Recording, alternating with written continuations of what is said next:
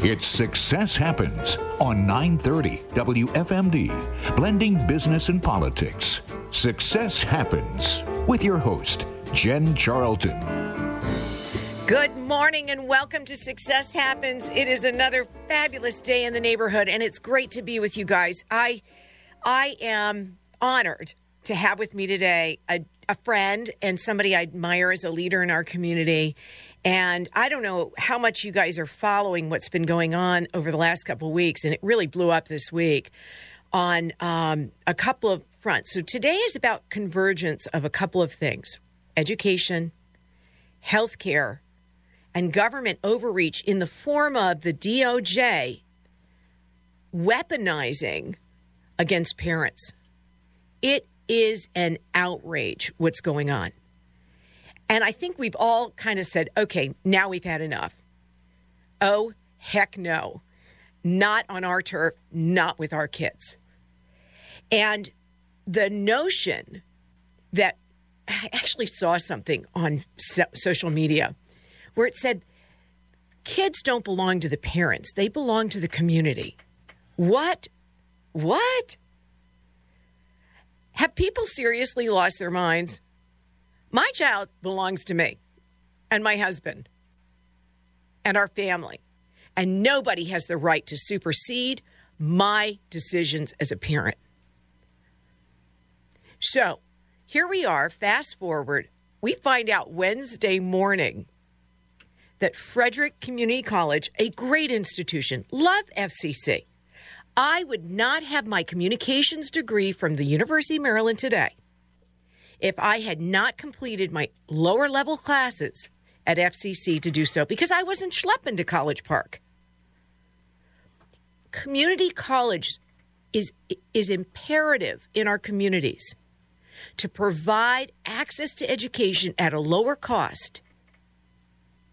And you don't have to go for your degree. You can just do continued ed. It's really cool. You're interested in something, they've got a class for it. So we want to protect that institution, or the notion of that type of an institution. Now, at some point, the institution's got to do the right thing or suffer the consequences of, people withdrawing, not supporting it, not funding it, whatever.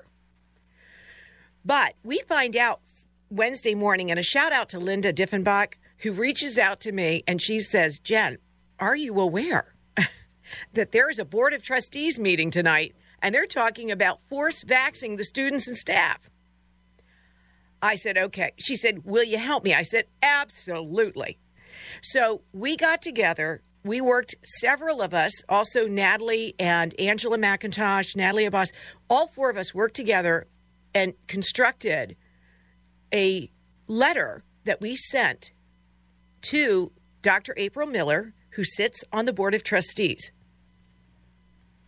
And it's important for you to understand, you have to speak up to your leaders. They do want to hear from you, as long as you're respectful and you deal with the issues at hand. So I reached out to April. I told her we were constructing this letter, and would she present it that evening at the meeting, which she did. So I want to start with that as a background, and there's a letter. And at some point, I'm going to read it. But I want you to fast forward. Garland Merrick decides to interject the DOJ, really, into the educational process. Parents have a right to go to the Board of Ed meetings and stand up and say, you know what? This is not okay, what you're doing to our kids. One, you all work for us. Two, taxpayer dollars in Frederick County, and listen, we got listeners all over, okay? But this is going to be true for most communities out there, okay? Your educational budget is at about 50% of your overall operating budget in every jurisdiction, give or take. That's your money. So who do these people think that they can decide for us? No, we decide. You do what we ask. That's why we elect you. Now, one last thing, and then I'm off my high horse, and I'm going to bring April on. We're going to take a listen to some segments here of some pre-recorded tape. But you have to get involved in these Board of Ed elections. Who you hire matters. And there are people who are running on these Apple ballots for Board of Ed. And by the way, Dr. Miller was on our Board of Ed, so she's very knowledgeable on this subject. Okay.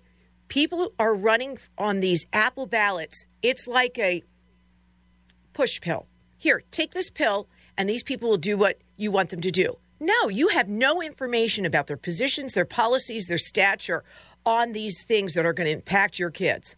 So you have to get involved and understand the Board of Ed candidates. And there's a number of them out there on the Republican side that we want to get in. And there's been some great work done down in Queen Anne County where they turned that board around because they stood up and said, oh, hell no, no more. So here we go. I want you to take a listen to this first cut. 3 weeks ago, the National School Board Association writes President Biden asking him to involve the FBI in local school board matters. 5 days later, the Attorney General of the United States does just that, does exactly what a political organization asked to be done. Okay, so we're going to listen to one more. Take a listen here. What is the FBI doing involving themselves in local school board matters? This is a local law enforcement issue. If there's a concern, if there's some kind of threat at the local school board meeting, that's something local law enforcement can handle, frankly, has been handling. Okay, so Merrick Garland, our Attorney General, has been taking it upon himself, along with the White House, to basically weaponize now the Department of Justice. Now they're talking about they want to use the Patriot Act. The Patriot Act allows them to listen to your social media, your phone calls, to spy on you if you are somebody who's activated to make a difference for the children against the Board of Ed. That is nothing short of shocking. And we, as a community, have to stand up and go, oh, no. No, no, no. That will not stand. Okay, so welcome to the show, Dr. April Miller. It's so great to have you with us.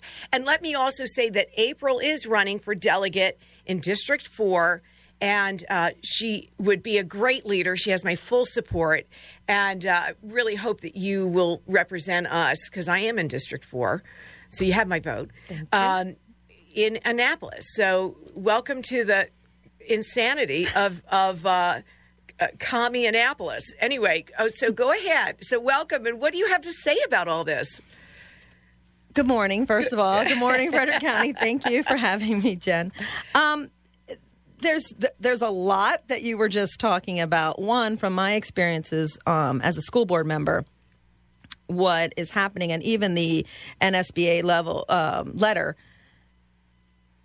the examples that were cited were what we would face on a day-to-day meeting, particularly if we were talking about something contentious, right? We had policy 443.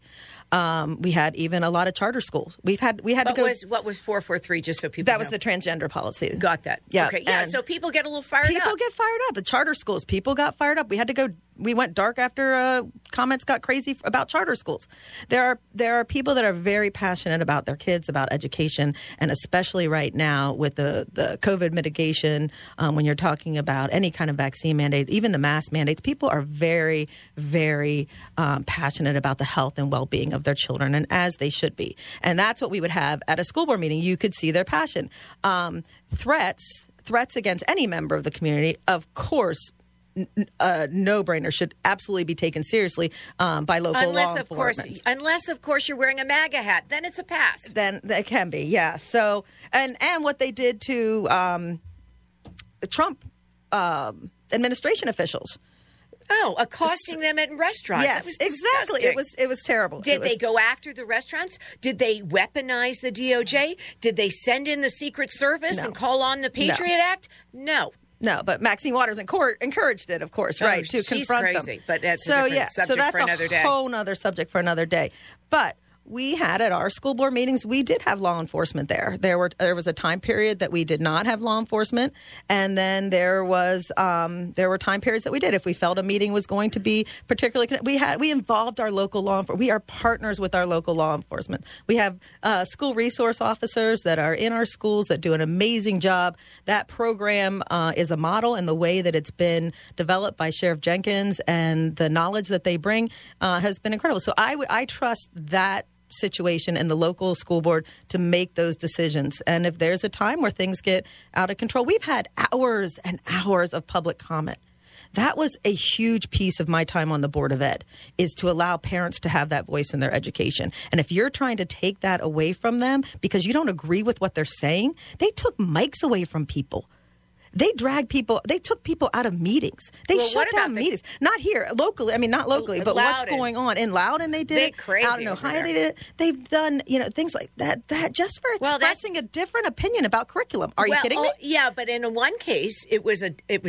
Yeah, that was terrible. Oh my gosh, yeah. His daughter was raped in school. Yes, and when he found out about it, I mean. I don't know how to say how I would be if that were my child. Mm-hmm. But I'd be a crazy woman. Mm-hmm. You'd be hauling my butt out of there. Because how dare you challenge that I should not be upset given under your watch this happened to my child. Mm-hmm. Anyway, I digress. So let's go back to the idea of, now you're on the Board of Trustees. I'm on the Board of Trustees at FCC, yes. Okay, great. And thank you for your service in education and really being committed to people having access to great education.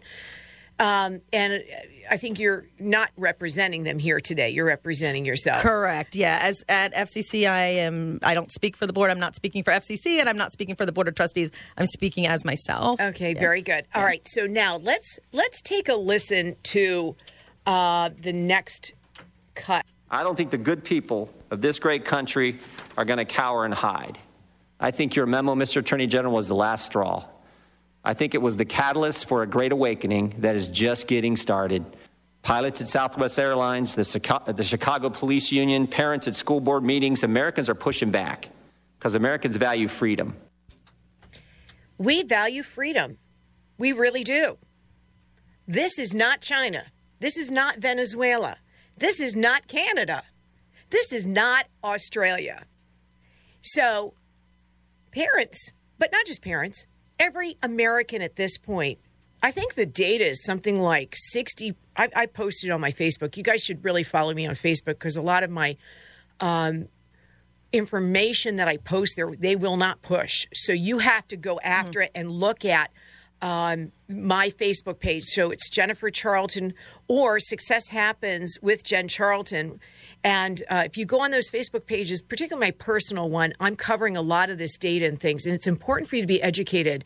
And by the way, they do call it shadow banning for a reason. It means they haven't shut me down, but they just don't circulate my content. So that being said, there is, you're listening to Success Happens right here on WFMD. And I want to thank the station for allowing us to bring this information to you because it's so important to get people involved. It is no longer sufficient for us to read it in a newspaper, hear it on a radio station, and not act. We actually have to take action. And part of that action is going to these meetings and getting plugged into what's being said and done. How can people, before we go in, because after the break we'll go into the FCC situation more specifically, but how can people, April, in your world, plug in? I mean, they don't want to be threatened. Talk about intimidation. You pull in the DOJ and all of a sudden you are intimidating the American public from standing up for their constitutional rights. It's outrageous. It is outrageous. That absolutely. I love the quote about the Great Awakening. And I really hope that's what happens in Frederick County. 100%. We have a completely Democrat Board of Education right now. You have to get involved in the local elections. I have so many people that have losing hope. And after this, I can't even imagine how they're going to be feeling. That was before this letter came out. They're losing hope in the process, and they're losing hope in their elected officials. And faith. And faith in what they can do. Absolutely. And how they can get involved. So you start right here, right? Right here, right now, you start with your local school board.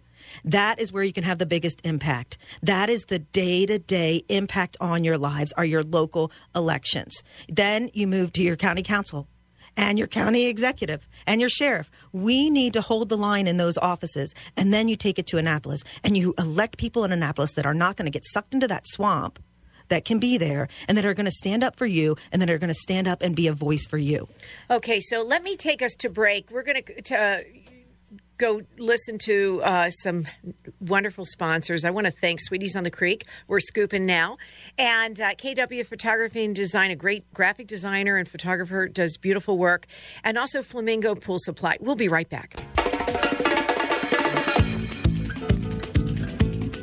Welcome back to Success Happens. This is Jen, and I have with me today Dr. April Miller, who is a former Board of Education board member here in Frederick County. She is currently a candidate for delegate in District 4, and she is a current member of the Board of Trustees at FCC. So, April, if we can reset and just let people understand what occurred that drove the concerns that brought us to this moment about the possibility of staff and students being required to get the jab. Okay, so here's my recollection of how this came about. We have Board of Trustees meeting every month, except for December, and those agendas are usually posted the Friday before our meeting. That Friday, an agenda was posted that had discussion of vaccine protocols on it, and I had heard some kind of information about, you know, possibly mandates and things like that. But I myself had not seen anything. I had not seen any emails. I had not seen any draft of anything as a Board of Trustee member. And so then on Wednesday, when people started reaching out to me to be very concerned about what was happening at the meeting, then that's when I started trying to find out what exactly the discussion was going to be about and making sure that it was only a discussion item, not a voting item, which is a big deal in our world of public meetings. Discussion is very, very different than action. And when you, in my opinion, when you do post something for discussion only, that's exactly what it should be. So it was for discussion. And so that's where people started to send in letters and send in emails that the Board of Trustees all received about a particular mandate on a COVID vaccine on our campus. It is my understanding that there was a draft policy that Dr. Powell, our interim president, sent around to receive feedback on. And that is where the mandate piece was introduced in a draft policy that he wanted comments on. Okay, so you're listening to Dr. April Miller. And so we are talking about the notion that students who, by the way, have a very low risk of dying from COVID. And by the way, unfortunately, people died long before COVID of the flu every year. There were flu deaths, not in the past year and a half. They've all been COVID. How coincidental. So, and I bring us back to the point that they jammed all the data together last May 2020 and called it PIC data, pneumonia, influenza, and COVID. So they jammed it all together to drive the data point up, saying, oh, my God, everybody's dying of COVID. No, some of them just died of pneumonia. Some of them died of, a heart attack. Some of them got hit by a car and they coded it COVID. Everything was COVID, okay, to generate fear and compliance. Okay, now here we are, fast forward, and we've got a college that's getting ready to potentially harm individuals with a medication that they may not need, okay, but it should be personal choice. There is evidence that it causes miscarriages. There is evidence that it causes myocarditis, 100%. There is evidence that it causes these vaccines I'm referring to. They're not really vaccines, but whatever. We'll give them the benefit of the doubt for this discussion. They cause blood clots. Women are getting early menstruation. And it's affecting their cycles. It's affecting potentially their ability to have children. So sterilization in men. This is what we're facing. These are not Jen's opinions. This is not a conspiracy theory. It is factually based information from medical professionals. So one of the challenges we have is making sure that we protect our kids against government overreach and this idea that they must have something that actually they don't need. So, April, tell me what your thoughts are about the incentive programs that they're doing. The city of Frederick, mayor, tried to get it passed. The alderman didn't fund it yet. County is offering incentives for their employees. Are they doing that at the campus? That was in the draft policy where it was an incentive for staff and students, and that is something I completely do not agree with. To me, your only incentive, and I spoke to this at the meeting, your only incentive should be what's in the best interest of your health. That should be what your incentive should be to get a vaccine, and you to give a monetary. I can't even imagine giving it to students, especially, like I said, we have 15, 16, 17-year-old students that if we offer them the vaccine at campus, do we need to get parent permission? Or are we going to offer them a $50 Chipotle gift card to get the vaccine? No, or a free class. Or a free class, or go into a drawing to have free tuition for the semester. So that's the question. Here's the thing. Yeah. If they're giving away money, and look, I know educational institutions don't have money growing on trees. In fact, they're trying to find money all the time. HERF funds. So who is incentivizing them? So is this tied to federal dollars? The HERF funds are the education relief funding from the federal government. And so that would be why you would have funding to be able to enact something like that. So in other words, the institution has been bribed by the Fed to offer these incentives to their kids to make sure that they meet some compliance. Okay, I don't think it's a compliance-driven one, but that would be where the funding is coming from. You're being nice. I am very nice. You know I'm nice anyway. You are nice. I kill them with kindness. I love it. So I won't. I'm not very nice anymore. So I think that's where we're looking right now is follow the money. I completely agree with the follow the money. So that's the essence of it. When we come back from a break, I'm going to read the FCC letter, which was our response to this imposed, what we're going to call unconstitutional mandate, because people should have the right to choose. And by the way, to choose, you must have informed consent. You must have informed consent. That means you have to know about possible other cures. You should be able to choose for your body, my choice, right? That's what they always say. Welcome back to Success Happens. This is Jen, and I have with me today April Miller. Dr. Miller is on the Board of Trustees at FCC. And once again, I want to say that this is not intended in any way to harm FCC, but it is to hold them to account, to make sure that, first of all, the students and staff have the right to choose. And there's a big challenge as to whether or not it's constitutional for Biden et al. To force mandates. And there are cases right now, and we'll talk about that in a minute, but there are also huge uprisings across the nation in corporations and institutions who are saying, you know what, we're not doing that. Southwest Airlines, GE, people are walking out. They're saying, we're not doing it. You just saw a whole bunch of firefighters turn in their shoes in Seattle. Again, if you go to my Facebook page, Jennifer Charlton, you'll see it there. So anyway, April, tell us about the meeting. We're going to start with, I want to play a quote from Tom Powell. In the policy that I sent around, and I suggested for discussion on this campus, we said everybody, students and faculty, by January 5th.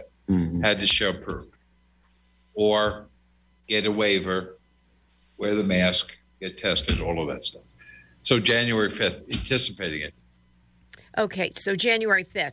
And then we got concerned when we saw this on the agenda for Wednesday night. So tell us about the meeting Wednesday. So at the meeting Wednesday, we did find out about the policy that you just heard Dr. Powell talking about. And we found where it was coming from. So, of course, it was coming from the statements that President Biden made about, especially from federal employees, requiring vaccinations. And then so that led to the discussion of it's going to come in the form of an OSHA regulation.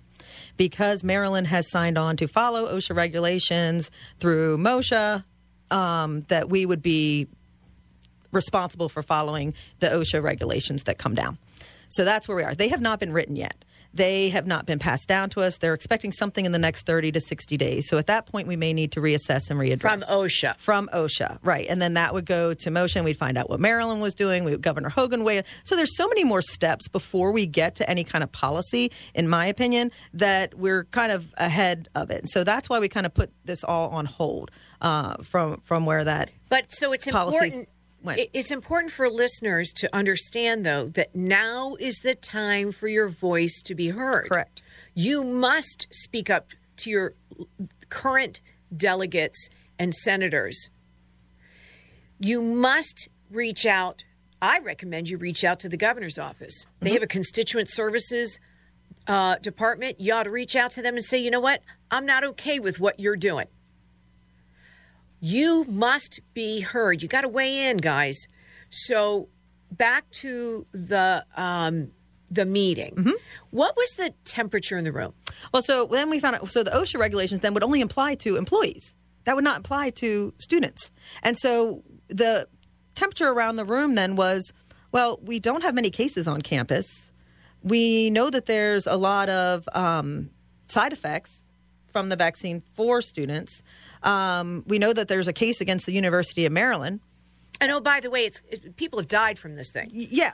So, and there's changing vaccine requirements in Europe as far as for young men, especially. So we know all of these things. And so as far as students go, there did not seem to be from the Board of Trustees. Again, this is just my opinion on listening to what people said. There did not seem to be any urge to mandate for students a vaccine. And by the way, let's also bring into the discussion that the tests have been severely flawed.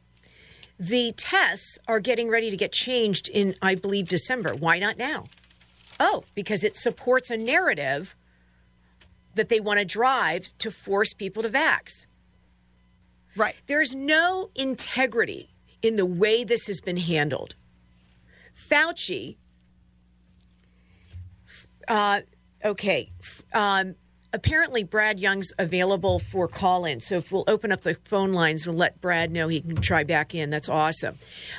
So we reached out to him and to also Dr. John Molesworth, who's on the Board of Trustees. I don't know if Dr. Molesworth's available, but we appreciate his service on that board as well. So back to... is Brad there? Do we have him yet? Not yet. So, April, with regard to the temperature in the room, do you think that people see this as a necessary step given the controversy? And by the way, there's a case right now against University of Maryland on behalf of students and staff. It is a massive class action lawsuit. And I am in touch with Jennifer Lester, the attorney on the case, and I believe she's going to be available on our show next week. Excellent. After they do a major filing. So why don't we discuss, if we can, how do we protect the kids? Because right now the dangers are so severe, and the possibility, there was a kid in Easton I heard about. I don't know him personally, who was an athlete, young athlete, had a promising future ahead of him, scholarships for college. He's a teenager. Got myocarditis, lost his scholarship. We're mucking with their futures and their dreams over what, 0.003 at best. It might be less than that because that's really for including elderly and all of that. So in UK, 70%, it just came out, 70% of the cases of COVID are double vaccinated people. Let that sink in. And hospitalizations here, I thought, were 30% of hospitalizations, but... Mm-hmm. So in other words, it ain't working anyway. Mm-hmm. So why would we put our students at risk of losing their futures, their dreams, maybe their life, all for what? So you can say you've got everybody vaccinated and you can rubber stamp something like, got that done. So anyway, back to this idea that in December, the PCR tests will change. Why not now? We should demand right now that we have the proper testing in place and quit waiting for someday so that they can continue to push the vaccination. And I have with me today Dr. April Miller, who is on the FCC Board of Trustees, and she's here representing her own ideas and thoughts about where we are in mandating students and staff at that institution. And in the meantime, we've gotten Brad Young, a good friend who's called in, also a Board of Ed member. Hey, good morning, Brad. Good morning. How are you doing? Good. Thank you so much for availing yourself. I know you stepped out of something to come be with us, and we always appreciate your voice on such things. So can you tell us your thoughts on this idea of mandating these students and staff without giving them, frankly, the choice of what they want? If somebody wants it, go ahead. But we should not be mandating this on kids when it's as controversial and potentially harmful as it is. And that's where I'm at. I, again, am not for requiring a mandate of the vaccine. And so that's where our board has been so far as well. We have not required it of staff or of students. And I don't think that I'm aware right now there's a majority that want to do that. Excellent. Well, and just to be clear, you're a Democrat, April's a Republican, and we can agree on some things, can't we? We absolutely can. And again, I've chosen to get vaccinated. I've already gotten my booster, and I felt that that was an appropriate choice for me based on my age and my medical status, having a condition that makes me more prevalent to getting a bad case. So I chose to get the vaccine, and I'm happy with that decision. But I do believe that that's a decision that each person needs to make. Awesome. Well, I really appreciate you sharing that. Now, what do you think about this whole thing with the National School Board Association? While I've got you, I really want you to weigh in on this nonsense that they're going to weaponize the DOJ against parents. I mean, what the hell? Yeah, I mean, again, I think our objective should be getting as many kids in school and educated as possible. I visited a school last week, and unfortunately, students are still struggling from what they went through last year, and we need more kids in school, not less. And so doing anything that will increase the amount of kids that potentially won't be in class, whether that's through not letting them in because we mandate a vaccine or through quarantining. Again, our board was proactive. We reduced our quarantining requirements to get many more kids back in school.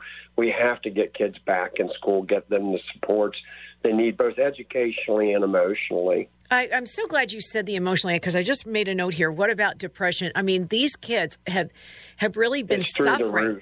It's through the roof. It's through the roof, and we're trying to provide as many resources as we can to help that, but it's unfortunately the demand's greater than the resources that we have in many cases, so we're doing everything we can, but sending kids home is not going to help, or isolating them or bringing them in a situation where they can't come back into the school is not going to help things. So my opinion is we have to do everything we can to get kids in school as much as possible. So access to education and socialization, that's what we're here to do.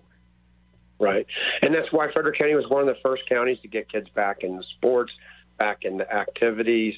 Now, I will say again, our right now for participation in sports, we don't require vaccination. However, those that aren't vaccinated in order to be able to play those sports without masks, which is what we should be doing, are subject to a screening that they would be given at their convenience at the school on a weekly basis. Well, I have some serious concerns about these tests. I think that these screenings could be I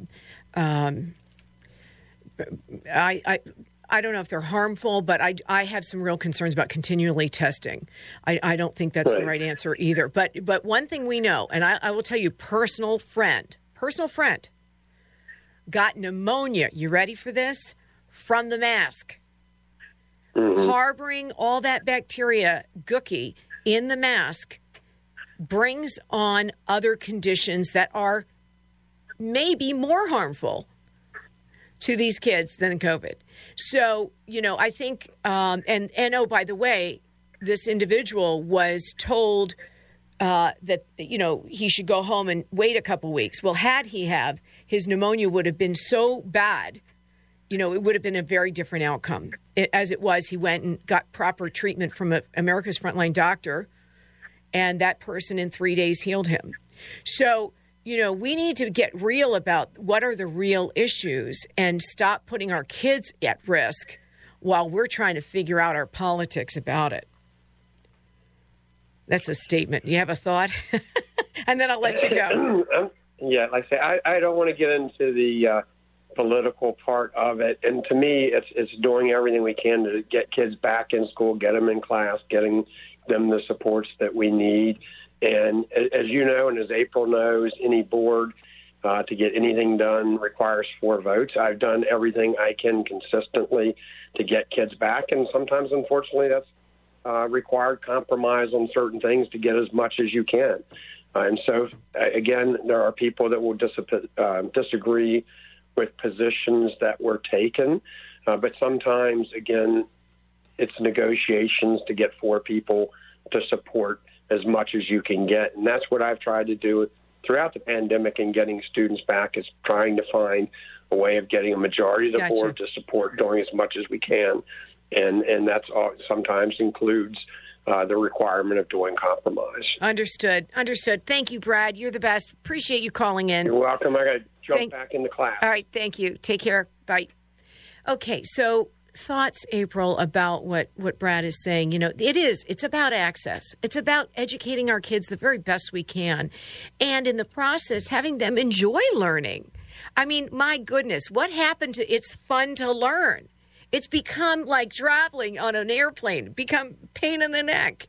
You know, it shouldn't be like that. It should be a joy to learn. It should. It absolutely should. And you know, there were some advantages to being at home. My son did find his joy to learn from doing online classes from a university.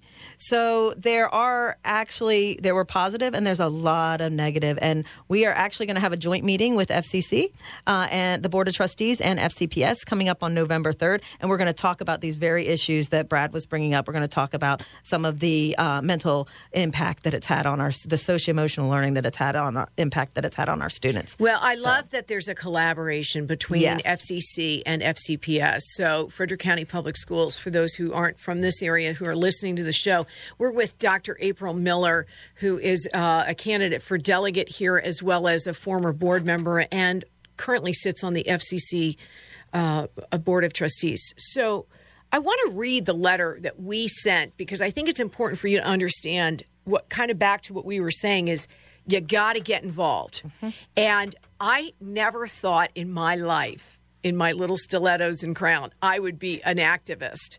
And I've become that. And Absolutely. It's very moving to me, because I feel like if I don't do something, I'm part of the problem. All right, so here we go. And again, this was really prompted by Linda Diffenbach. So here's the letter we sent to April and the board of so dear members of the FCC Board of Trustees, it has come to our attention that you intend to discuss, quote, vaccination protocols, end quote, at this month's board meeting being held today, October 20 at 5:30 on campus. We understand that this meeting is not open for public comment at the campus meeting, but rather is accepting input from the public via virtual call-in only. Further, we understand this agenda was made public just last Friday. This is simply not enough time to provide proper public notification for public input to meet the concerns of the community, staff, students, and funders. The controversial nature of the data and the VAERS reporting of negative outcomes, including myocarditis, blood clotting, menstrual irregularities, anaphylaxis, infertility, miscarriages, heart attacks, shingles, and other medical crises, makes it imperative.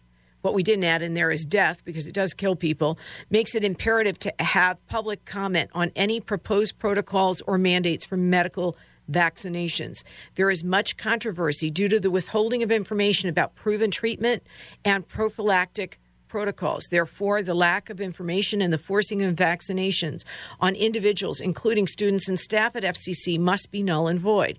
There simply is insufficient information to constitute, quote, informed consent, end quote, and thereby violates the U.S. Constitution and Nuremberg Code. Therefore, it cannot stand that any educational institutions be given the power and authority to subvert medical decision-making of the individual affected. As of 10/8/21, VAERS reports 16,766 deaths attributed to medication therapies by Pfizer, Moderna, and J&J, given as a vaccination against COVID-19.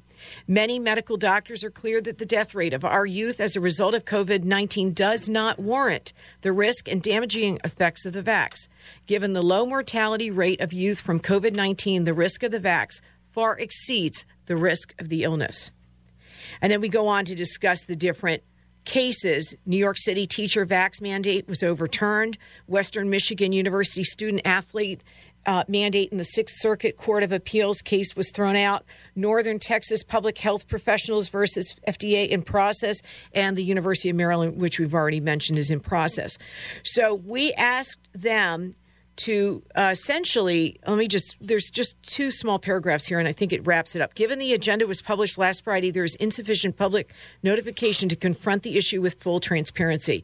Given the magnitude of this potential medical mandate and concerns across the county and community of the dangers to our youth and staff, we respectfully request that discussion be moved to a public forum with live public comment sufficient to deal with this issue properly, effectively, and transparently.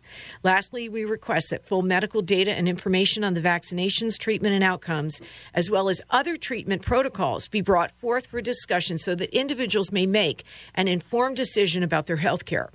Frederick Community College and its representatives, including the Board of Trustees, is hereby put on notice that any mandate will not stand. I read that during my Board of Trustees comments, and I had already come very, very clearly earlier that I am not for any kind of student mandate. And you said it beautifully at the end of the letter as far as informed consent. And the institution itself doesn't know the health of the students. The families know that, right? The parents, we have 16-year-olds on our campus. We have 15-year-olds. We have dual enrollment courses in our high schools. That would impact all of that. We also have older students on campus. So we have an incredibly high vaccination rate. We have a very low incident rate of COVID infections right now. You say high vaccination of staff, you mean? Of staff. We don't know the vaccination rate of the students. And there's so much more information that you would need before you would impose any kind of mandate. Again, which I'm completely against, any kind of student mandate on the students especially. Okay, so lastly, we have with me today my father, who's a constitutional attorney, and I'm going to give him the opportunity because he's been itching to do so. Here he goes. So we're going to have Dad mention what his thoughts are on the constitutionality of forcing a vax mandate on youth that could potentially kill them. Well, my comment is this. As an auditor of great experience, the first thing you have to start off with is, what good is a vaccination that doesn't protect you and which has a cure or at least a protocol where the death rate is zero? The whole thing is nonsense and a fraud. That makes it illegal for all purposes. Okay, so there you have it. You heard it from the constitutional attorney, my dear old dad. And I'll tell you, when you look at this idea that, just to wrap up, right, April, and it's really, I appreciate you being here because it was a request that you got yesterday and you said, yes, I'll do it. And I just thank you so much.